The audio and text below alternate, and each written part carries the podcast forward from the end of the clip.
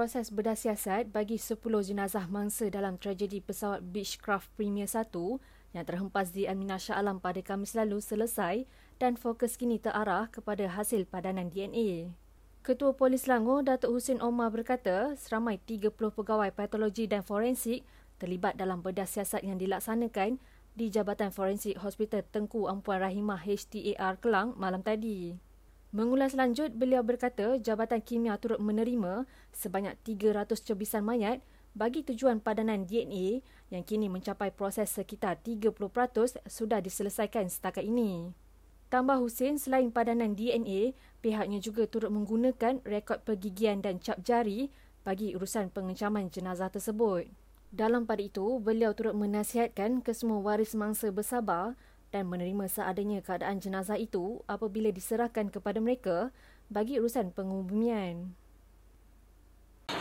So pada pagi ini kita telah putuskan uh, satu mayat yang bertanda HR 001 uh, di uh, kenapasi secara positif adalah uh, Muhammad Hafiz bin Muhammad Saleh.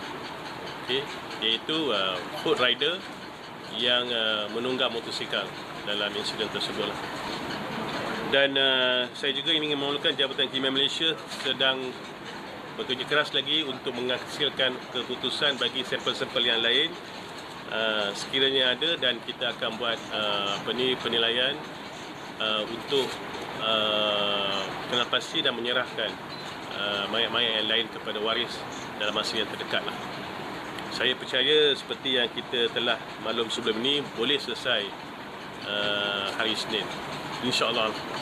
Sebarang keputusan membabitkan kaedah pengubumian jenazah mangsa tragedi pesawat peribadi yang terhempas berdekatan kawasan perumahan di Bandar Elmina Kamis lalu akan diserahkan sepenuhnya kepada keluarga. Speaker Dewan Undangan Negeri Don Pahang, Datuk Seri Muhammad Syarkah Samsudin berkata, beliau enggan mengulas lanjut memandangkan ia menyentuh sensitiviti dan hal pribadi keluarga. Timbul spekulasi dalam kalangan netizen kaedah pengubumian satu liang lahat bagi diguna pakai bagi keenam jenazah mangsa yang berasal dari Pahang. Bagi kita pihak kerajaan negeri, I mean, decision untuk bumi macam mana tu it to the family. Kita tak boleh tahu lah. Kita, kita selaras kaya lain-lain lah. Kan? Ataupun kita hanya, sebab itu very personal sebenarnya. Pandangan saya lah. It's a personal thing. Memang kalau kalau ada yang buat macam tu, ada yang tak buat macam tu tapi dulu saya pernah ingat ada pernah kebumikan sekali ya uh, that, that one is it to the family lah. Kita, I have no comment about that. Kita tak nak nanti uh, saya salah cakap and then timbul pula spekulasi macam macam-macam dalam yang tular so we want to get involved in that lah. That is very family matter sah pada apa nama jadi keluarga masing-masing Kabar angin mengenai salah seorang mangsa nahas pesawat yang kononnya tidak hangus terbakar seperti tular baru-baru ini tidak wajar disebarkan. Keluarga mangsa Alayaham Idris Abdul Talib Elais Ramali mendakwa jasadnya tidak terbakar. Walau bagaimanapun, Speaker Dewan Undangan Negeri Don Pahang Datuk Seri Muhammad Syarkah Samsudin menasihatkan orang ramai agak tidak berkongsi sebarang berita yang tidak sahih.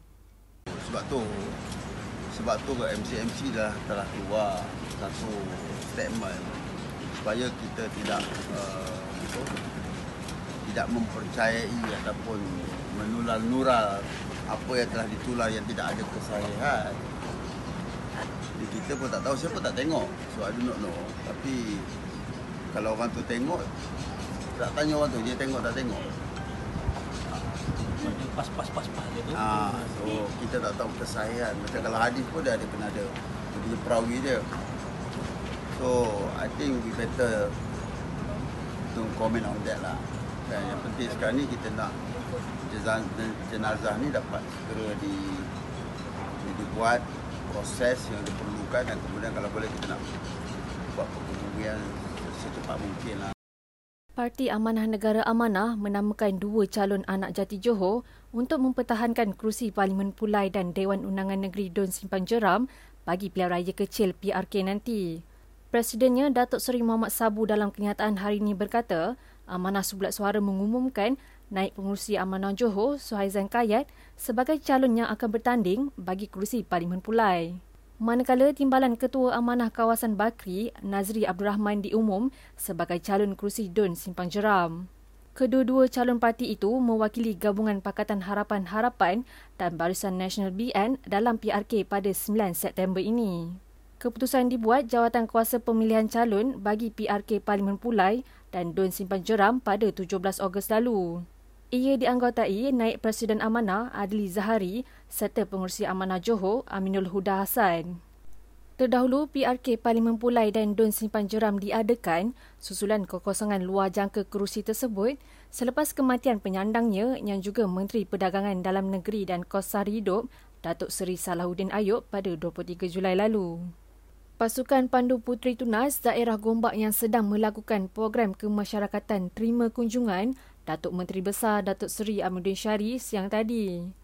Program yang diadakan di Dewan MPKK dan Balai Wanita Kampung Sungai Tua Baharu itu disertai 34 ahli pasukan unit beruniform Pandu Puteri dari 8 buah sekolah rendah serta penduduk kampung daerah Gombak. Para peserta menanam 30 pokok bunga ros menggunakan botol kitas semula, bergotong royong membersihkan dewan dan memasang bendera di sekeliling Dewan Sempena sambutan Hari Kemerdekaan tidak lama lagi. Sementara itu, Pusuruhjaya Perhubungan Kemasyarakatan Persatuan Pandu Puteri Daerah Gombak, Hanizah Hanapi berterima kasih dan teruja atas kesudian kunjungan Datuk Menteri Besar. Sekian semasa hari ini, terus ikuti kami di semua platform media sosial dengan carian Minda Selangor dan Selangor TV. Sebelum berpisah, kami tinggalkan anda dengan perlawanan Sukan Integriti Menteri Besar Selangor Permebadanan atau MBI bagi kategori pertandingan bola tampar antara Mida Selangor dengan Kumpulan Hartanah Selangor Berhad dan MBI yang berlangsung di Dewan MBSA Seksyen 19 Shah Alam pagi tadi. Kita bertemu lagi esok. Assalamualaikum dan salam sejahtera.